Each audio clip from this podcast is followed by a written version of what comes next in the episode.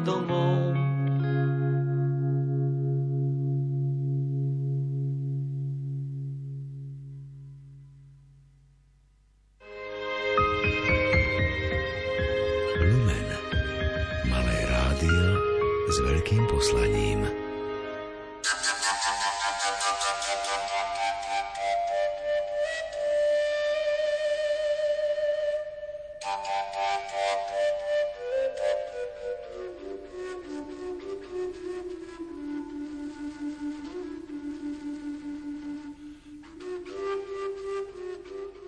Som si istá, že poznáte známu slovenskú pesničku 70 sukieň mala. A určite jednu, ak nie viac, mala aj modrú, peknú, modrotlačovú. A možno, že bola priamo z Banskej Bystrice. Áno, správne ste vydedukovali, zavedíme vás do modrotlačovej dielne v meste pod Urpínom. Našim sprievodcom bude historik Stredoslovenského múzea v Banskej Bystrici Filip Glocko. Ak nás počúvate v premiére v stredu večer, tak si ho naživo budete môcť pozrieť do múzea už zajtra o 16 hodine. Ak nás počúvate v repríze v sobotu do obeda a nestihli ste teda túto komentovanú prehliadku, nezúfajte. Máte tu našu fujarvočku moju. A teraz trošku z histórie. Za najstaršiu európsku modrotlač sa považuje nález z hrobu arcibiskupa Cezara z Arles, ktorý zomrel v roku 542. Technika pochádza z Indie a v strednej Európe sa udomácňuje v 16. až v 17. storočí. Pôvodne sa na farbenie používal výťažok farbovníka obyčajného, ktorý v 17. storočí nahradilo indigo dovážené z Indie. Rozvoj farbiarstva na Slovensku v minulosti bol podmienený predovšetkým bohato rozvinutou výrobou plátna. Známe sú archaické spôsoby farbenia tkanín prírodnými farbivami a rozmanité techniky vzorovania farebných tkanín, ako vyvezovanie, kamienkovanie či riasenie. Farbiarstvo ako dedinská remeselná malovýroba zaznamenala najväčší rozvoj v druhej polovici 19. storočia, a to práve v súvislosti s používaním indiga. Hudobne vám dnes v relácii Fujarôčka moja predstavíme dve CDčka a to ešte stále aktuálne podjavorskej muziky a piesne od folklórnej skupiny Čierťaž z nemeckej. Pohodové počúvanie vám želajú technik Marek Grimovci a redaktorka Mária Trubíniová.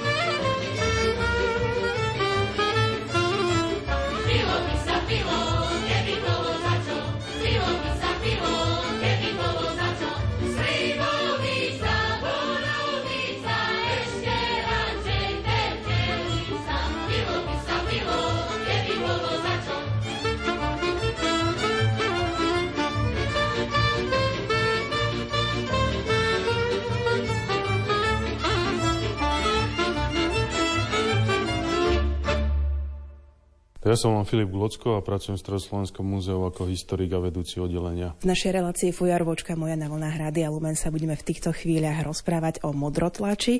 Skôr ako sa pustím do tejto peknej témy, poďme trošku zaostriť na váš záujem o modrotlač. Kedy vznikol? Tak ten záujem v podstate pramení z toho, že pracujem už viac ako 17 rokov v Stredoslovenskom múzeu a tým pádom poznám dokonale fond e, či už histórie alebo etnografie, kde sa najviac zbierok e, skrýva pre farbiarov a modrotlačiarov.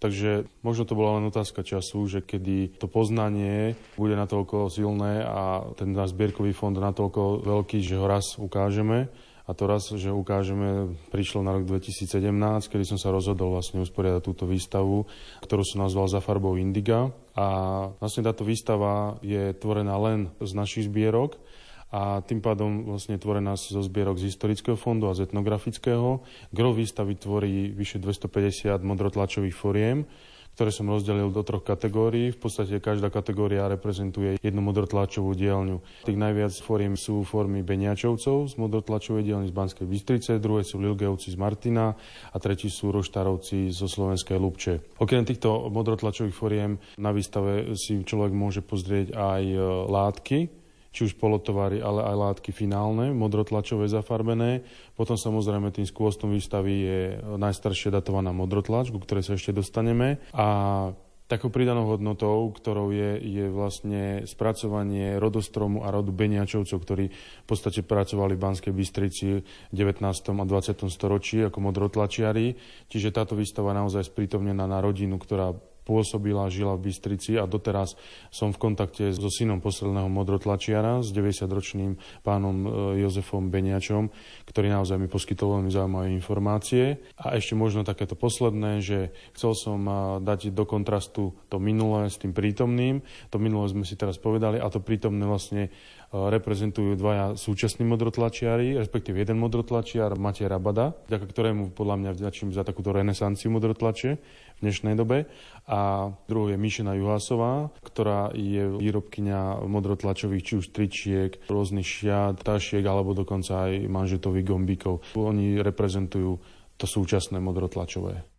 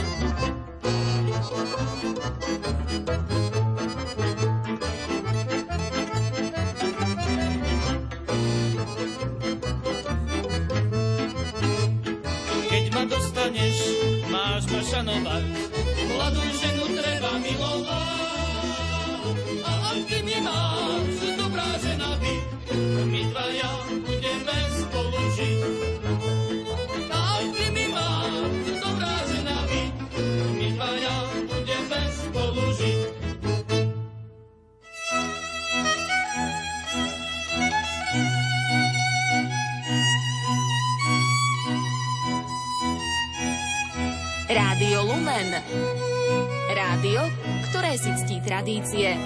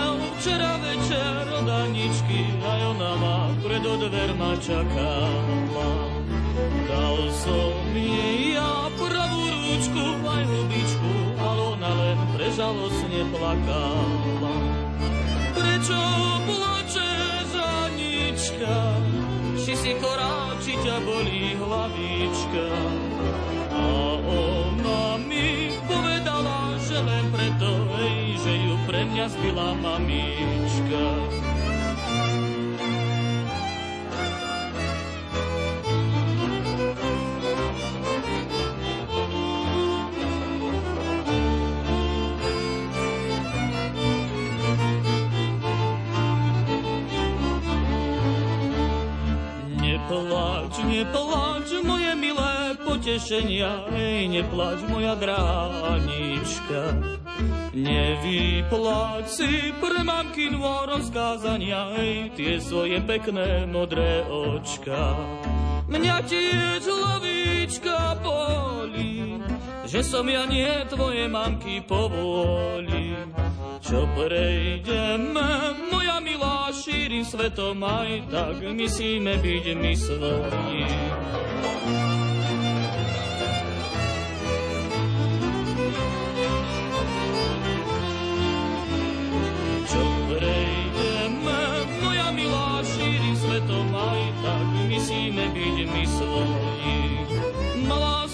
na koleso je v tom našom dvore. Peknú dievča rastie v susedovom dome. Ja aj moje oči nesmú za ňou chodiť.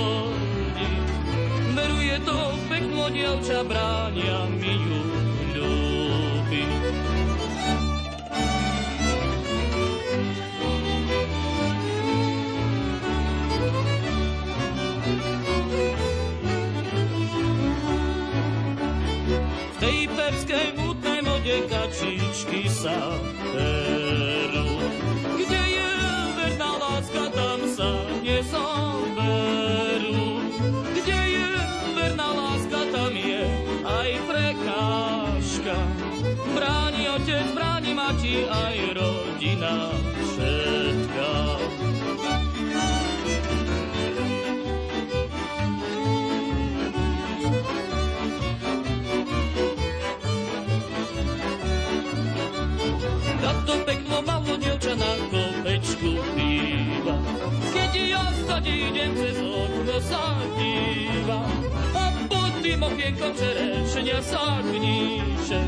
To dievčatko moje bude ešte ten čas príde. A pod tým okienkom čerešenia sa kníše. To dievčatko moje bude ešte ten čas príde. Filipom Glockom zo Stredoslovenského múzea sa na vlnách Rady Lumen rozprávame o modrotlači. Ja mám skôr pocit, že modrotlač je záležitosťou takých novších slovenských dejín. Je to pravda? Keď sa tak e, zamyslím nad tými obrázkami takých krojov alebo toho tradičného odievania, tak skôr som povedal, že to 17. a 18. storočie boli dlhé sukne, iné farby a tá modrotlač ako keby prišla do tej módy možno v 19.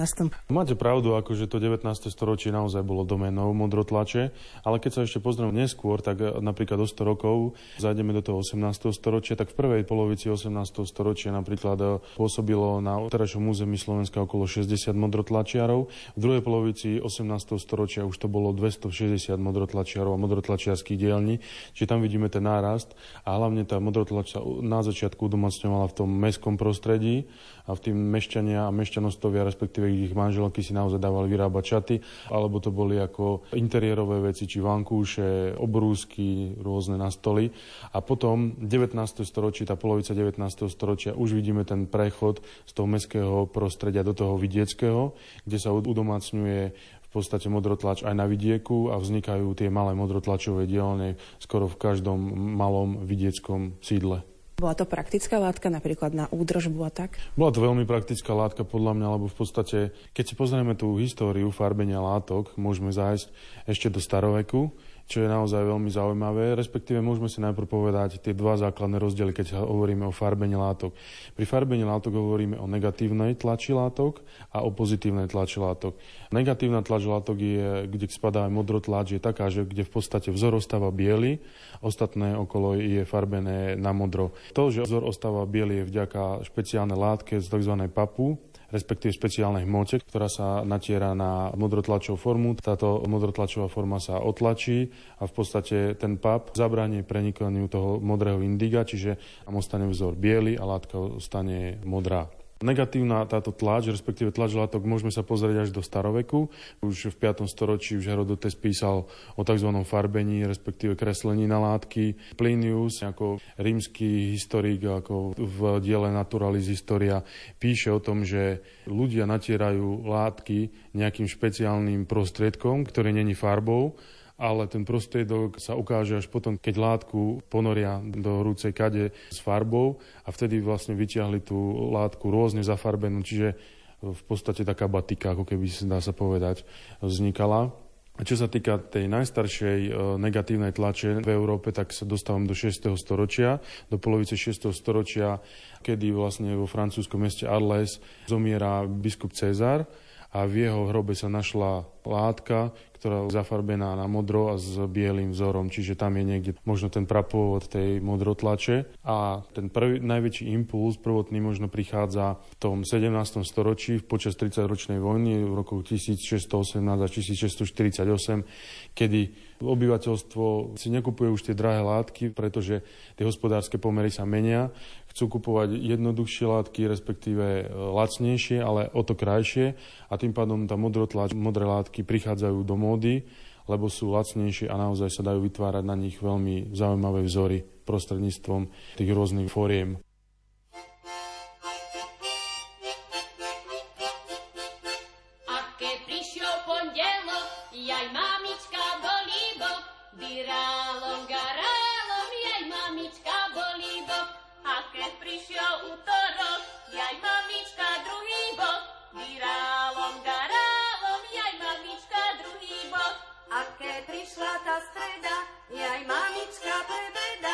Celý garálom, jaj mamička preveda. A keď prišiel ten štvrtok, spravila si paškrdo. Dirálom, garálom, spravila si paškrdo. A keď prišiel ten piatok, urobila si sviatok. Dirálom, garálom, urobila si sviatok. A keď prišla sobota, smrdela jej robota. Dirálom, garálom, a keď prišla nedela, hneď do tanca letela, virálom, garálom, hneď do tanca letela. Thank you.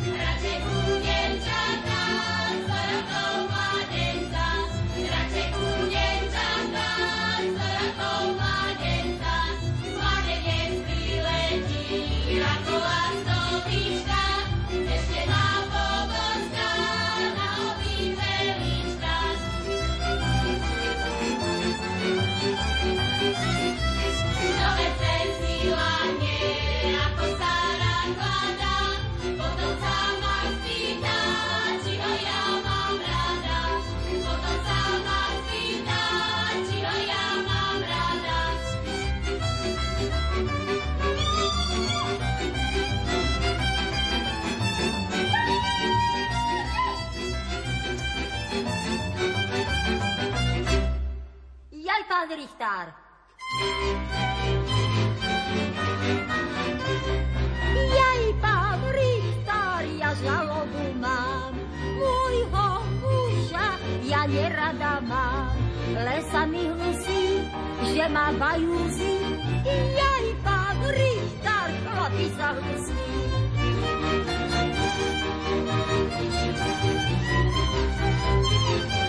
Thank you. Neberu zle. Ten môj mužík pálenko pije, mňa si nevšíma, krčve se dáva, ani v noci so mnou nespáva. Mňa si nevšíma, krčve se dáva, ani v noci so mnou nespáva.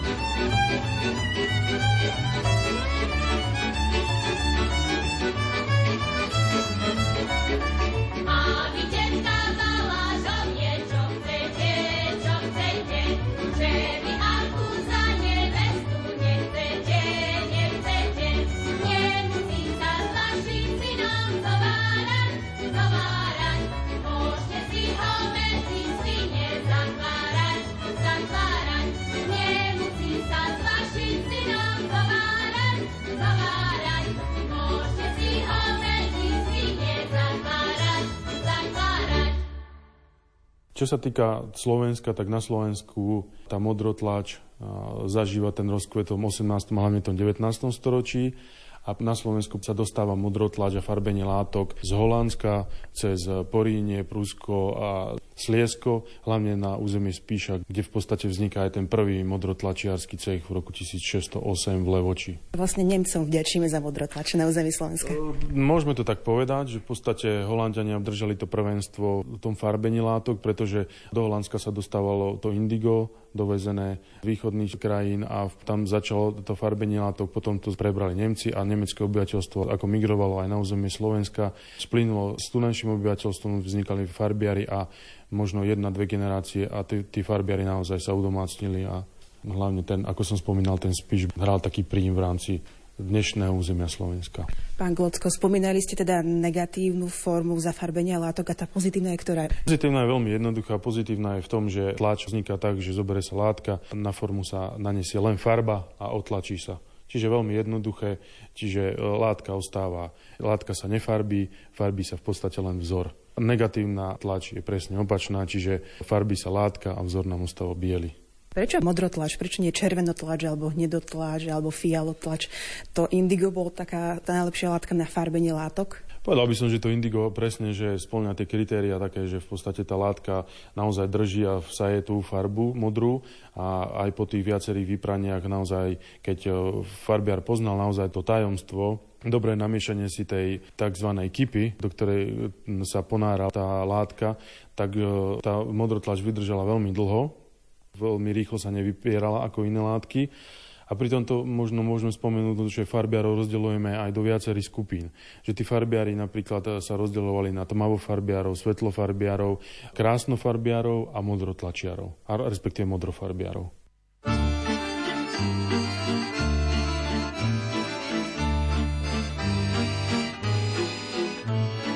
Ticho mládeneckom byte hodiny Dve mladé útle srdiečka rozísti sa mi sejú. Dve mladé útle srdiečka rozísti sa mi sejú. Pritisni ma milá k sebe, dnes večer nie som tvojím. Náš prapor odišiel ďalej, ja mi syn dojíť za ním. Náš prapor odišiel ďalej, ja mi syn dojíť za ním. Po tisíc hviezd na tým nebo, náš prapor oddychuje. Všetci spolu len vojaček čítali zo svej milej. Všetci spolu čítali zo svej milej. keď von tu lístok dočíta, slzy si poutiera. Revolver ostro nabitý, pod srdiečko si ho dá. Revolver ostro nabitý, pod srdiečko si ho dá. Ráno, keď zornička vyšla, vojaček zastrelený, náš prapor odišiel ďalej, zostal tam opustený. Náš prapor odišiel ďalej, zostal tam opustený. Na jeho hrobe rastie kvet, nikto ho nepestuje. Tu leží mladý vojaček, dievčence spomínajte. Tu leží mladý vojaček, dievčence spomínajte. Poďme konkrétne zaostriť aj na mesto pod Urpínom a modrotlač. Kedy sú tu teda tie prvé nejaké zmienky o modrotlači, kde sa nosilo, kto to nosil, predávalo sa to, alebo to ostávalo len v rámci územia Banskej Bystrice? Mesto Banská Bystrica vlastne už v tom 18. storočí bolo rozvinutým mestom, ktoré podstate už z histórie v svojom rozvoju vďačilo napríklad aj medenej rude, strieborným rudám, ktoré sa ťažili v okolí. Čiže to mesto priťahovalo ľudí už v minulosti a tým, že priťahovalo ľudí, tak naozaj tu vznikali rôzne etnika. Mešťania naozaj mali rádi tú márnivosť, nielen v tom, že kupovali zlato, striebor, ale že sa chceli aj pekne obliekať a s tým súvislo aj napríklad to farbenie látok. Čiže tí najstarší farbiari v meste, môžem povedať, že pôsobili už v tom 18. storočí, hlavne to bola rodina Kellnerovcov. Táto rodina pôsobila na dnešnej Hornej ulici, Horná ulica 26 je to v podstate vedľa dnešnej Hungárie. Keď stojíte pred Hungáriou, tak po pravej ruke taký veľký dom. A tam Kellnerovci, bolo tá stará klobučnícká rodina, ktoré posledný žijúci človek v tom 18. storočí sa preorientoval z toho klobučníctva na to farbenie látok a vlastne tí Kellnerovci boli takí jedni z tých najstarších. A čo je zaujímavé, že po Kellnerovcoch kúpil ten dom Beniačovci, to, ktorý vlastne ja prezentujem na tejto výstave ako ako hlavných eh, modrotlačiarov a farbiarov toho konca 19. a prvej polovici 20. storočia. Oni mali dielňu na území mesta Banská Bystrica, alebo ich eh, možno, že tým ešte nedali radšej mimo. Neviem, či tam boli nejaké chemické pokusy, alebo také nejaké veci, že by to nejak zle voňalo a tak. Modrotlač v podstate ako je to určitým spôsobom chemická reakcia, respektíve keď si človek, k tomu sa určite dostaneme, ako si vytváral tú zmes na tú formu, ten tzv. pap, určite je to nejaká chemická reakcia. Ďalšou chemickou reakciou bolo, keď si vytváral vlastne tú tekučinu, v ktorej farbil, tzv. tú kýpu. Tiež to bola chemická reakcia, ale v podstate nemal to žiadny zápach, čiže napríklad na rozdiel od iných remesliel, ako boli napríklad, dajme tomu, garbiari, ktorí nazývali sa aj smradári, hej, ktorí v podstate naozaj to smrdelo. Keď vyrábali tie polotovary kožené, tak tých napríklad dávali mimo mesta, alebo prachárov tiež z určitých dôvodov, keďže to bolo veľmi nebezpečné zamestnanie. Ale modrotlačiari pôsobili v, v rámci mesta a v rámci toho, ako som spomínal, na tej hornej ulici, kde sa pristahováva vlastne z nemeckej Lubče, dnes partizánskej Lubče. Prvý potomok modrotlačiarov a tým potomkom bol v podstate Jozef Beniač mladší.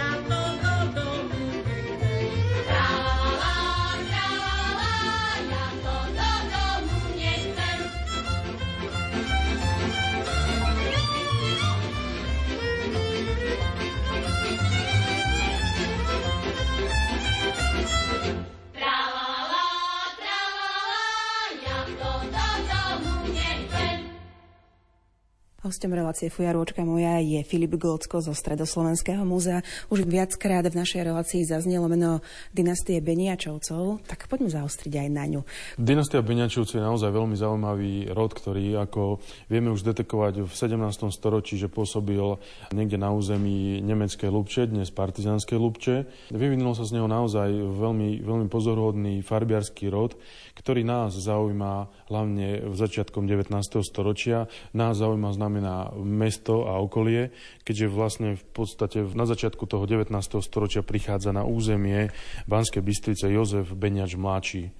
Jozef Beňač mladší sa narodil v septembri 1813 a vyučil sa za farbiara u svojho otca. V 30. rokoch vlastne prichádza na územie mesta Banská Bystrica a ako 24-ročný je prijatý medzi bansko-bystrických mešťanov a v roku 1837 vstupuje aj do farbiarského cechu 7 staroslovenských banských miest. To je to, čo som spomínal, že v roku 1840 kúpil dom od Michala Kellnera, respektíve od jeho vdovy, ako od toho posledného farbiara a začína farbiť látky a v podstate v rokoch 1851 a 1862 sa stáva cech majstrom farbiarov 7 slovenských banských miest. Je to naozaj veľmi, veľmi významná osobnosť a po jeho smrti vlastne prevzal jeho remeslo jeho syn Karol Beniač, ktorý naozaj dokázal to, že v podstate to remeslo sa tradovalo a podávalo sa vlastne z otca na syna a čo bolo najjednoduchšie, pretože v podstate otec odozdával synovi všetky tie zručnosti, vlastnosti, ale aj všetky tie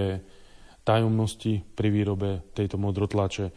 Karol Beniač, ktorý je vlastne synom Jozefa Beniača mladšieho, sa narodil v roku 1856. Vyučil sa, ako som spomenul, u oca. A čo je zaujímavé, tak e, pri pátraní v archíve som e, zistil, respektíve našiel tzv. poriadok tejto dielne zo 16. apríla roku 1902, ktorý obsahol rôzne zaujímavé informácie a možno prečítam také veci, v tom poriadku, ktoré by možno zaujímali poslucháčov. Také BOZP, ako sa hovorí? Jednak možno aj BOZP a jednak možno aj tam človek dostane ten obraz, že asi ako to vyzeralo v tej dielni, kto tam pracoval, prečo tam pracoval, ako musel pracovať. Takže možno len takých pár bodov by som prečítal. V továrni sa môžu zamestnať muži aj ženy, ktorí dovršili vek 14 rokov. Každý robotník a zamestnanec továrne je povinný prísne sa podriadiť opatreniam tohto pracovného poriadku Obvyklá pracovná doba trvá od 6. hodiny ranej do 7. hodiny večernej. Pracovníkom je poskytnutá ranná polhodinová a obedová hodinová prestávka a polhodinová poobedná prestávka. Začiatok a koniec práce a prestávky je oznamované párnou píšťalkou, Mzda sa vypláca týždenne alebo dvojtýždenne vždy v sobotu večer. Námietky k výplate je nutné vznieť i hneď, neskôr nie sú brané do úvahy. Pri porušení pracovného poriadku je prvýkrát udelená peňažná pokuta 1 koruna, druhýkrát od 2 korún do 10 korún, ktorá sa strháva zo mzdy. Pekne. Čiže veľmi, veľmi takéto zaujímavé je to a Karol Beniač zase jeho, v jeho tradícii pokračuje jeho syn, Karol Beniač mladší, ktorý sa narodil v roku 1888, študoval na Evangelskom gymnázium tu v Banskej Bystrici. V 1919 získal priemyselný certifikát na farbiarskú dielňu. Ako tovariš, čo je veľmi zaujímavé, sa zdokonal v remesle v Nemecku, v chemickom koncerne BASF. No a pre Bystričanov je možno najpozorodnejšie, respektíve ako pre tých, čo si aj pamätajú, že v rokoch 1924 a 1925 premiestnil výrobu do bývalých objektov prvej bansko-bystrickej dielne na sukno a voľnený tovar. A to je vlastne tá modrotlač, ktorá pôsobila a, a bola na území dnešného Huštáku. Dnes tam čo je? Dnes to územie, keď ho chceme presne ako vyšpecifikovať, je to územie pod dnešným okresným úradom pod tou modrou budovou hneď dole a je to územie, ktoré hraničilo tam, kde sa vlieva tajovka do Hrona. Bol to naozaj veľmi zaujímavá fabrika, ktorá produkovala veľmi vysokokvalitnú modrotláč a v podstate ako Karol Beniaš mladší, keď chcel držať krok aj s ostatnými modrotlačiarskými dielňami, kúpil tzv. perotínové stroje, ktoré vlastne zabezpečovali vyššiu kvalitu a hlavne väčší objem tých modrotlačových látok. No a v tom čase v podstate on zamestnával do 50 zamestnancov. Karol Beniaš mladší bol naozaj veľmi zaujímavou osobnosťou aj z hľadiska jeho povahy. Bol to veľmi priateľský človek, ktorý dokonca usporiadával maja lesy pre svojich pracovníkov, kde sa chodili zabávať a vlastne naozaj udržoval a tie možno dneskajšie team buildingy naozaj on už v tom čase považoval za veľmi dôležité, keďže chcel naozaj v tej modrotlači dosiahnuť vysoký objem a vysoký objem aj práce, takže tých svojich pracovníkov motivoval a dával im rôzne odmeny. V tom, ako som spomenul, tam pracovalo vyše 50, 50 ľudí. Tu na chvíľu rozprávanie Filipa Glucka prerušíme a dáme si krátku hudobnú pauzu. Počúvate Fujarvočku moju s Markom Rimovcim a Máriou Trubíniovou. ťa šúhaj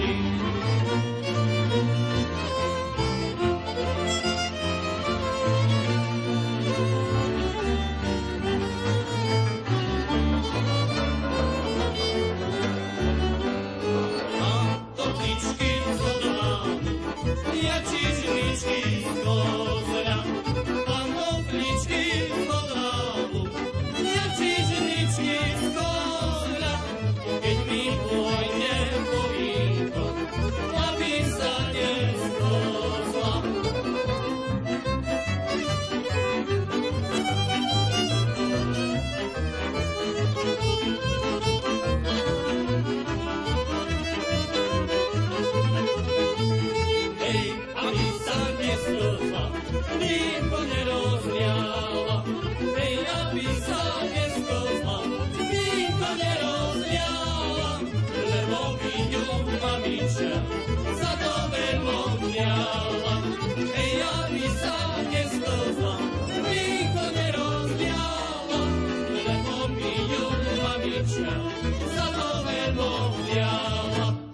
Rádio rádio s príchuťou folklóru.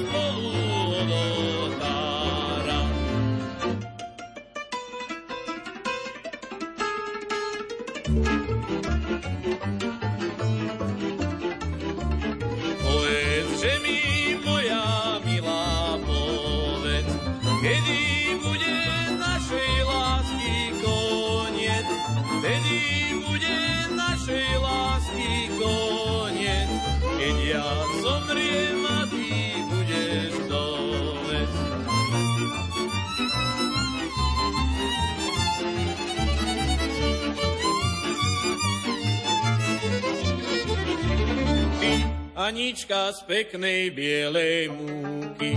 Nie si hodná za lásnické ruky,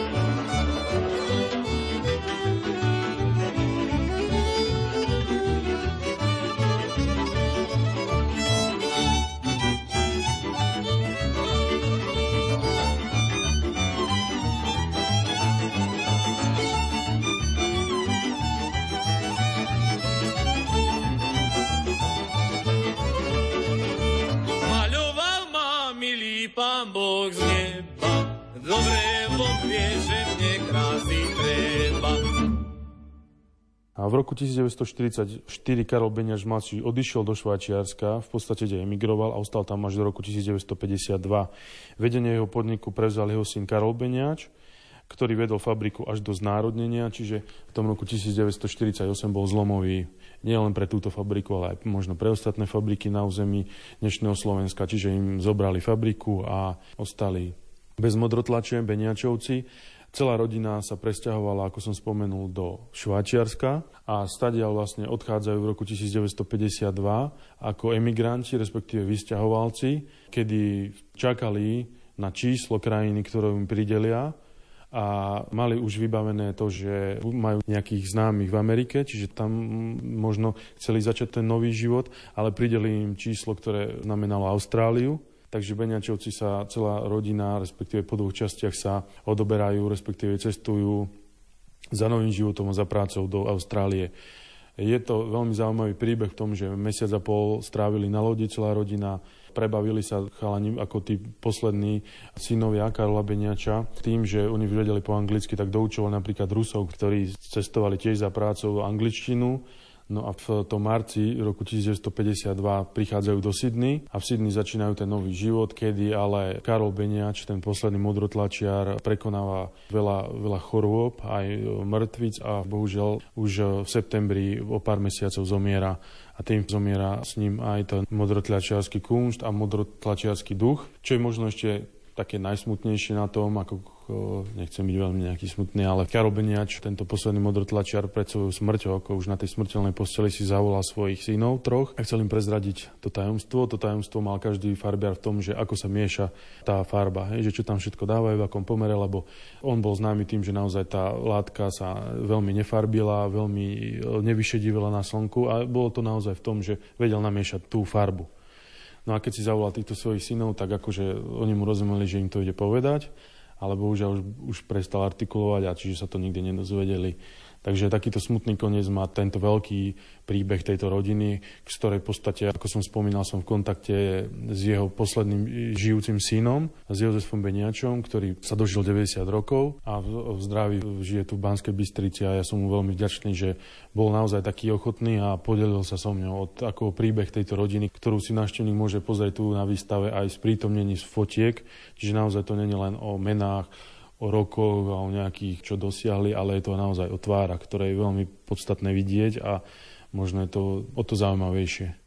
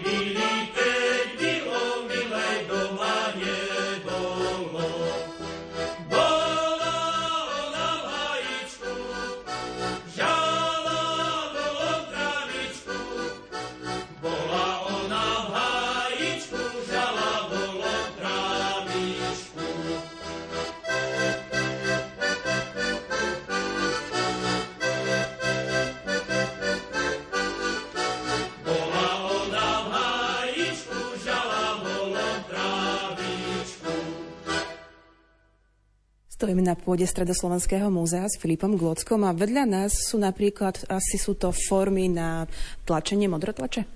Áno, áno, v tejto druhej miestnosti, keď človek navštíví návštevník, tak v podstate je venovaná tejto rodine Beniačovcov a tieto všetky formy, ktoré si môže návštevník pozrieť v týchto štyroch vysvietených vitrínach, patrili Beniačovcom čo je veľmi zaujímavé. A môžeme si tu vlastne aj povedať, ako takéto formy vznikali.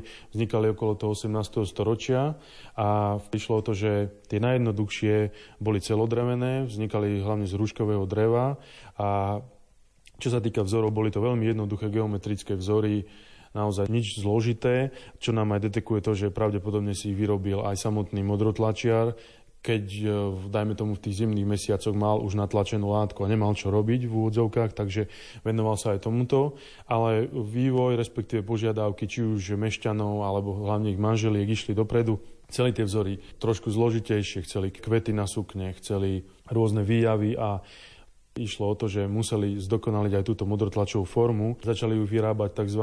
formštechery z nemeckého slova, ako výrobcovia foriem a začali vyrábať tú kombináciu toho kovu, tých plieškov s drevom. Pomocou toho pliešku sa im lepšie dalo vyrobiť nejaký vzor, respektíve bol ostrejší, mohlo by tam byť oveľa viacej a tá forma aj viacej vydržala. Keďže ten modrotlačiar tlačil tú modrotlač tým, že natrel ten pabr na tú formu a otláčal na to biele plátno a rytmickým tlkotom búchal po tej forme ktorá vlastne otlačila ten vzor na tú látku. Čiže musela mať tá forma aj, dá tak úvodzov kapeláť svoju nosnosť a svoju takú trvácnosť.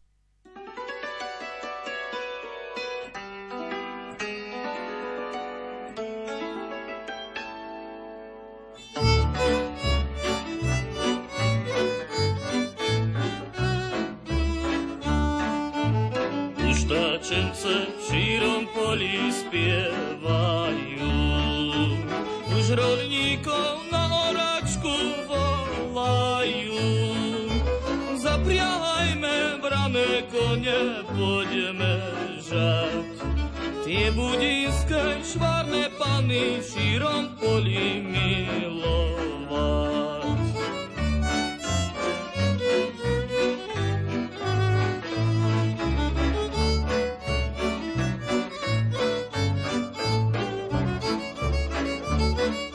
Širom polí stojí lípka zelená, z potej lipki tečie voda z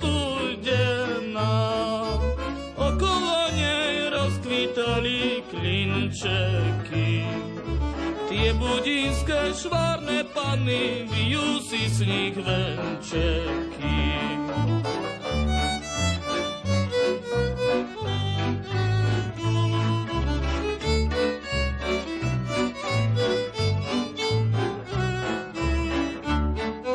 Širom polí, tam je lúčka zelená, po nej ide moja švárna високо Франка злягучка, Ніси вона премілего в офіртушки яблочка. Приході сако Франка злягучка. Ніси вона премілего в офіртушки яблочка. Широко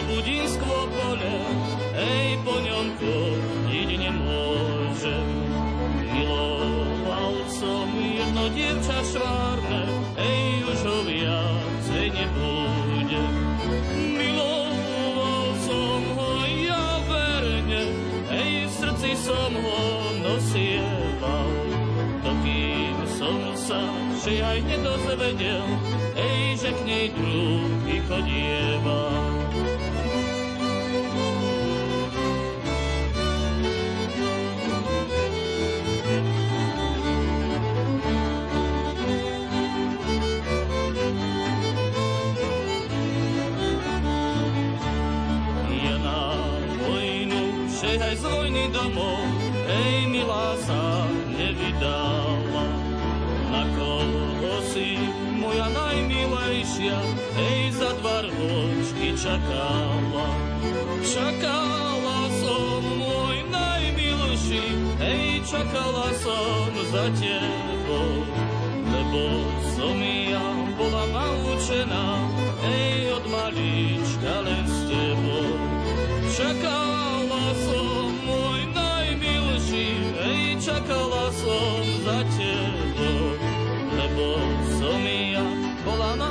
naučená, ej, od malička len s tebou.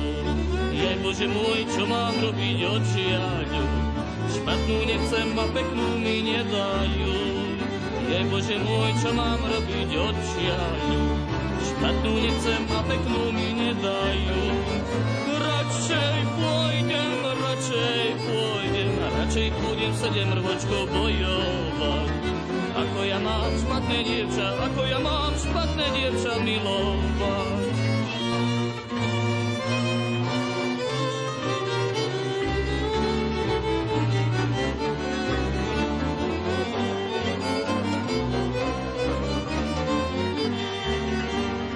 Zamiloval som chudobnú panenku, ale mi ju bránia vziati za žienku.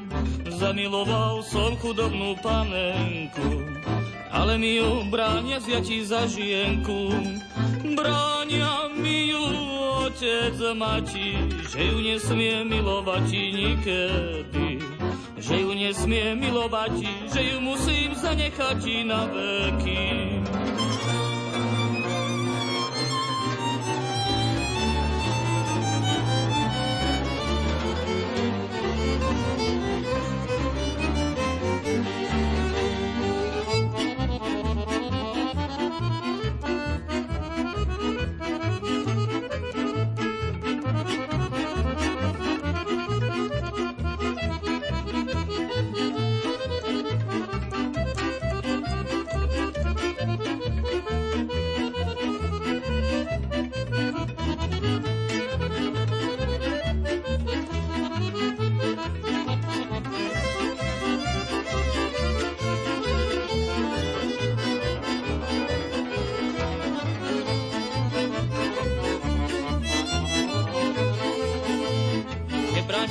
Rodičovia a kľúce, či bohatú, či chudobnú si vezmem.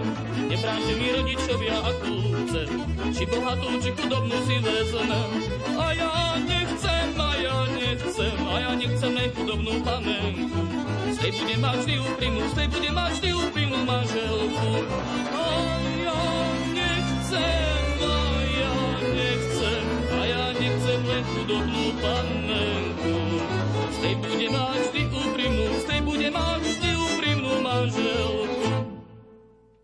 Čo sa týka tých fóriem, tak ako vznikali rôzne druhy aj veľkostne, tie najväčšie išlo to, aby, aby natlačila čo najviac tá forma na tú látku. Tie menšie formy, či už rôzne zahnuté alebo tenké, detekovali to, že sa ten vzor fotil ako keby na kraj tej látky, alebo keď je napríklad, dajme tomu, na forme len jeden motív veľký, ktorý sa neopakuje, tak bol to napríklad motív, ktorý sa dával na sukňu len, najmä tomu 4 krát a ktorý bol takým dominujúcim. Aké bolo odbytisko týchto modrotlačových látok? Už sme spomínali teda pani Mešťanky. A dostávalo sa to teda aj do vidieckého prostredia? Určite sa to dostalo do vidieckého prostredia. Ako som spomenul, to 19. storočie, je tam ten prienik polovici 19. storočia do toho vidieckého prostredia a je tam naozaj hlavne to, že dá sa povedať, tá modrotlač začala určovať aj módu v tých jednotlivých mestách, respektíve v tom dedinskom prostredí. A dá sa povedať, že aj oddelila tie jednotlivé regióny podľa tých vzorov. A takto vznikali, ako poznáme, kroje, ktoré naozaj sú typické pre určitý región, pre určitú dedinu, tak tak začala byť aj typická modrotlač, vzory modrotlače pre určitú dedinu alebo ten región, alebo aj mesto. Bystrické látky išli na hore hrone napríklad? Viete čo, ako, toto nemám úplne presne zistené. Ide o to, že tí modrotlačiare, keď napríklad rozprávame sa o hore hroní, keď ideme hore hronom, tak dajme tomu, mám Bystricu, máme veľkú modrotlačovú dielňu. V slovenskej Lubce boli roštárovci, kusy boli v Brezne, čiže naozaj tá modrotlač ako bola zastúpená aj v, aj v malých mestách, aj v, v tých dedinách a naozaj možno tie jarmoky boli tým predvádzacím molom aj pre tých modrotlačiarov, čiže naozaj možno tam sa stretávali aj tí modrotlačoví majstri, respektíve predajcovia z rôznych regiónov a dajme tomu si aj porovnávali látky.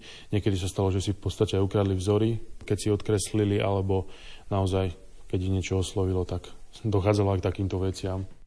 Počúvate fujarvočku moju s indigovým nádychom. Pokračujeme aj po hudobnom vstupe.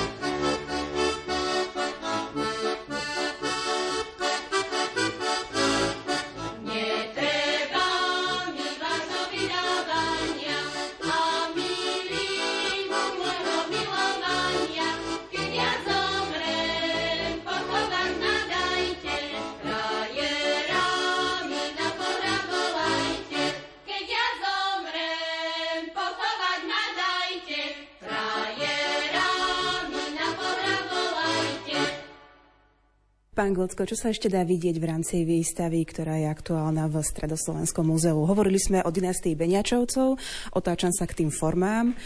Sú tu aj rôzne iné veci. Sú tu iné veci, ako spomínate, a modrotlačové veci. Tak e, určite by som upriamil pozornosť na najstaršiu modrotlačovú látku datovanú. Môžeme sa aj k nej ísť pozrieť. Poďme. Tam. Á, Nože táto vlastne najstaršie datovaná modrotlačová látka z územia Slovenska je takým naozaj unikátom eh, v rámci modrotlače na Slovensku aj v Európe. Je veľmi jednoducho ju zdetekovať eh, rokom, lebo je vytlačený na nej 1783. Dokonca aj mesto, v ktorom vznikala in Kremnic, čiže vznikla v roku 1783 v Kremnici. Je veľmi zaujímavá nie len v tom, že je najstaršia, ale aj v tom, že je na nej použitý taký veľmi zaujímavý vzor, kde sú použité osoby, respektíve muža a žena, čo je veľmi netradičné, keďže keď si pozrieme ostatné modrotlačové látky, väčšinou sú to geometrické vzory, alebo sú to vzory nejakých kvietkov, alebo tak, ale tuto je naozaj, sú tu osoby vytlačené, respektíve z tej formy. Je to tzv. Taký, tzv. porcelánová modrotlač v štýle Ludovita 16. Čiže to rokoko a tá modrotlač, respektíve ten vzor, ukazuje ženu hrajúcu na harfe, muž hrajúci na flaute pri nej a v podstate sú opretí od strom. A je tam taký ako stĺp, na ktorom je meno Jozef Bucik, čo je veľmi zaujímavé, ako v minulosti sa akože tradovalo, že Jozef Bucik je, či je výrobca modrotlače, alebo je to výrobca formy, takže je to také tajomstvo, ktoré ako ja sa snažím v poslednej dobe rozlúštiť. Zatiaľ sa mi to podarilo rozlúčiť do tej e, miery, že Jozef Bucik bol významný baník, ktorý v týchto rokoch, koncom 18. storočia, pôsobil naozaj na území mesta Kremnice. Zatiaľ neviem, že či to bol naozaj priamo tento Jozef Bucik, o ktorom mám nejaké informácie. Proste ešte, ešte to není presne ako doložené, ale Pravdepodobne to bol mešťan, ktorý pôsobil, respektíve baník, ktorý pôsobil v Kremnici. A čo sa týka výrobcu tejto látky, tak e, vyrobili ju Samuel Kastner a bol to vlastne levočský farbiar, ktorý bol e, zapísaný ako v tomto cechu aj v tejto cechovej knihe. Asi toľko možno k tejto látke, možno ešte k tomu vzoru. Ten vzor má vlastne svoj predchodcov v Damašku, a v takom Damašku, ktorý je tu aj vystavený, z ktorého pravdepodobne brali tieto figurálne námety, ktoré si tiež môže e, návštevník pozrieť. Hneď oproti tejto najstaršej datovanej modrotlači sa nachádza aj e, najstarší predmet v rámci etnografického fondu, a tým najstarším predmetom, čiže je zapísaný pod číslom E ako etnografia 0001 a to je táto modrotlačová forma. Čiže naozaj to boli jedny z najstarších predmetov, ktoré sa dostali do vznikajúceho Mestského múzea, tieto modrotlačové formy. V nedeľu po obede vyobliekam sa pekne a tak sa ja špacírujem po meste. V nedeľu po obede vyobliekam sa pekne a tak sa ja špacírujem po meste.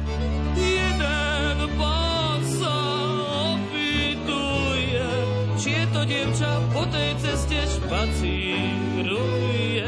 Z jary trnka zelená, na pod jeseň počerná, z neba bude má milá pekná žena.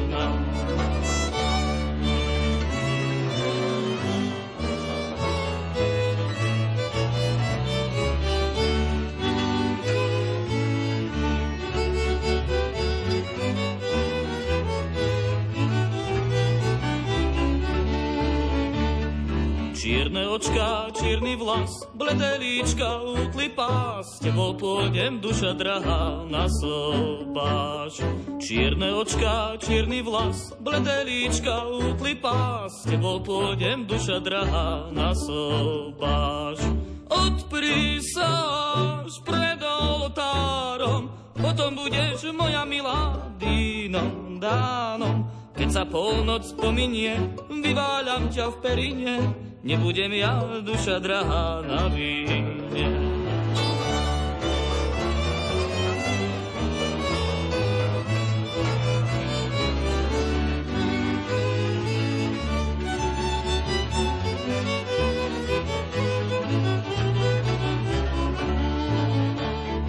Budeme my spolu spať, spolu horať, spolu žať, budem ťa mať, duša drahá, veľmi rád. Budeme my spolu spať, spolu horať, spolu žať, budem ťa mať, duša drahá, veľmora. Len sa nesmieš na mňa mračiť, za iným a mládenci sa po tme fláčiť. Postielku mi popraví, poboskať aj pohľadiť, bude sa nám duša drahá sladko žiť. Len sa nesmieš na mňa mračiť, za iným a mládenci sa po tme.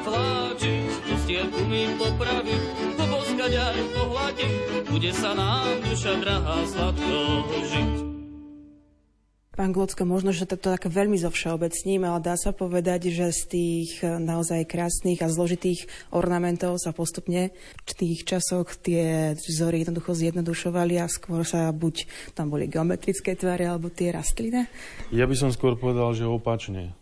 Že z tých jednoduchých, naozaj, ktoré si ten modrotlačiar vyrezával aj sám, vznikali tie zložitejšie, a už tie najzložitejšie, ktoré už on nevedel vyrobiť v podstate v rámci vyrezávania, ale musel ich dať vyrobiť výrobcom, ktoré naozaj to, to ako som spomenul, vyrábali pomocou tých medených plieškov, s ktorými vytvarovali jednotlivé ornamenty, ktoré vtláčali do tejto formy, tak e, vznikali ešte zložitejšie vzory a možno tým aj sa chcela, dajme tomu, v tom mestskom prostredí, ale aj v tom, v tom vidieckom prostredí odlíšiť tá ako dáma, žena od tých ostatných, že dajme tomu mala krajšiu tú sukňu, mala krajšiu tú blúzku, mala krajšiu šatku, kabátik, zásteru. To bolo možno aj také akože, takéto, možno, dá, dá sa povedať, takéto, takéto pretekanie v tom módnom, modrotlačovom. Dnes sa v rámci relácie Fujarôčka moja rozprávame o modrotlači v Banskej Bystrici. Rozprávali sme sa o formách, o ľuďoch, ktorí túto modrotlač robili v minulosti, ale máte tu aj na príklad nejakú dielňu, kde by ste ukázali tým návštevníkom Stredoslovenského múzea, ako to vlastne fungovalo, takáto výroba a takéto aplikovanie vzorov na látku? Áno, presne ako hovoríte, že tá výstava by možno dosť utrpela tým, keby ten návštevník naozaj nepochopil, ako sa vyrába tá modrotlač a preto sme tu spravili naozaj dielňu, asi ako vyzerala tak samozrejme zjednodušená modrotlačová dielňa. V spolupráci s môjim kolegom Milošom Packom, konzervátorom a reštaurátorom, ktorý vyrobil aj niektoré doplnky do tejto dielni. Možno na začiatku treba povedať, že tie dielne sa líšili. Tá mestská dielňa od tej vidieckej. Mestská dielňa modrotlačová bola naozaj väčšia. Každý ten proces e, mal svoju jednotlivú veľkú miestnosť, či už to tá tlačiareň, tá farbiareň alebo tá manglovňa, kde sa manglovalo to prádlo a tá sušiareň. Keďže to vidiecké prostredie pôsobilo v tých menších domoch. Samozrejme modrotlačia si musel vystačiť, dajme tomu, s dvomi miestnosťami, čo sme sa snažili ako ukázať aj tu na tejto výstave. Čiže v podstate tá prvá miestnosť eh, zastupovala tú tlačiareň, čiže miestnosť, kde modrotlačiar na bielu látku tlačil pomocou eh, modrotlačovej formy a na ktoré bol nanesený ten pap a otláčal na ňu tu ako ten vzor a potom aj z tej druhej miestnosti, ktoré vlastne sa táto látka natlačená vešala na tzv. ráv. A tento ráv sa ponáral do kade s tou kypou, ktorá, bola, ktorá vlastne to bol tá zmes rozdrveného indiga s vodou, ktorá vlastne farbila túto samotnú látku. A potom v podstate ako na povale sa sušili tie látky, tak sme skúšali spraviť aj niečo tu také, že že si môže človek pozrieť e, asi ako sa taká látka modrotlačová sušila. Tak e, v rámci tejto modrotlačovej dielne si človek ešte môže pozrieť naozaj, že ten modrotlačiar mal na poruke na ponúdzi nie jednu, ale desiatky, dá sa povedať možno až niekedy až stovky tých modrotlačových foriem, keďže ten dopyt bol e, veľký a hlavne bol dopyt po rôznych vzoroch, ktoré chceli tí ľudia, tí mešťania, alebo v tom vidieckom prostredí modrotlačové formy mal označené číslami, ako si môžete pozrieť. A v podstate, keď prišla žena za modrotlačiarom, vybrala si zo vzorkovnice, kde boli rôzne vzory tých látok, číslo, tzv. ciažku, ktorú jednu dala modrotlačiarovi, ktorý vedel, že podľa tej ciažky akým vzor má otlačiť a tú druhú ciažku si ona zobrala domov, čiže keď mala látku natlačenú, prišla a len odovzdala tú ciažku s tým číslom, ktoré vlastne modrotlačia, na ktorej základe modrotlačia, respektíve predajca v tom obchode jej odovzdal tú nafarbenú látku a ona nás za to zaplatila.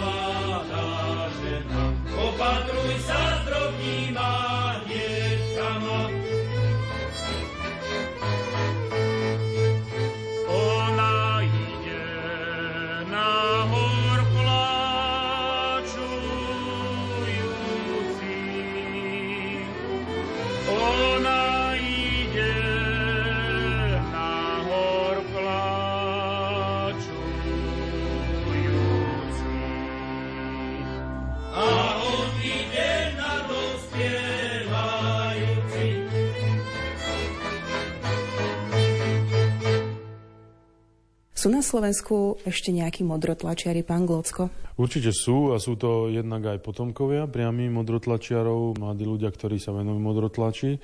A tak ako môžem povedať už spomenutého Matia Rabadu, ktorý ako z Ružomberka, z Liptova, vďaka nemu vďačíme za tú naozaj tú renesanciu tej modrotlače. A som veľmi rád, že ako tá modrotlač ožíva, dokonca aj Slovenka má v ponuke ako výroby rôzne trička, ne, čo som si všimol, modrotlačové. Bolo to a je to zaujímavé remeslo a verím, že aj bude, ktoré naozaj dokazuje to, že aj tá obyčajná látka dokáže naozaj človeku zbudiť ten obdiv, keď sa dobre spracuje, keď sa dobre zafarbí a keď sa hlavne použijú dobré formy a spojení samozrejme s tým remeselným kumštom a ľudským umením. Dnes sme si vo fujarvočke mojej posvietili na modrotlač v Banskej Bystrici. Našim sprievodcom po aktuálnej výstave v priestoroch Turzovho domu na námestí SMP v Banskej Bystrici bol historik Filip Glocko. Za vašu pozornosť vám ďakujú technik Marek Grimovci a redaktorka Mária Trubíniová. Do počutia.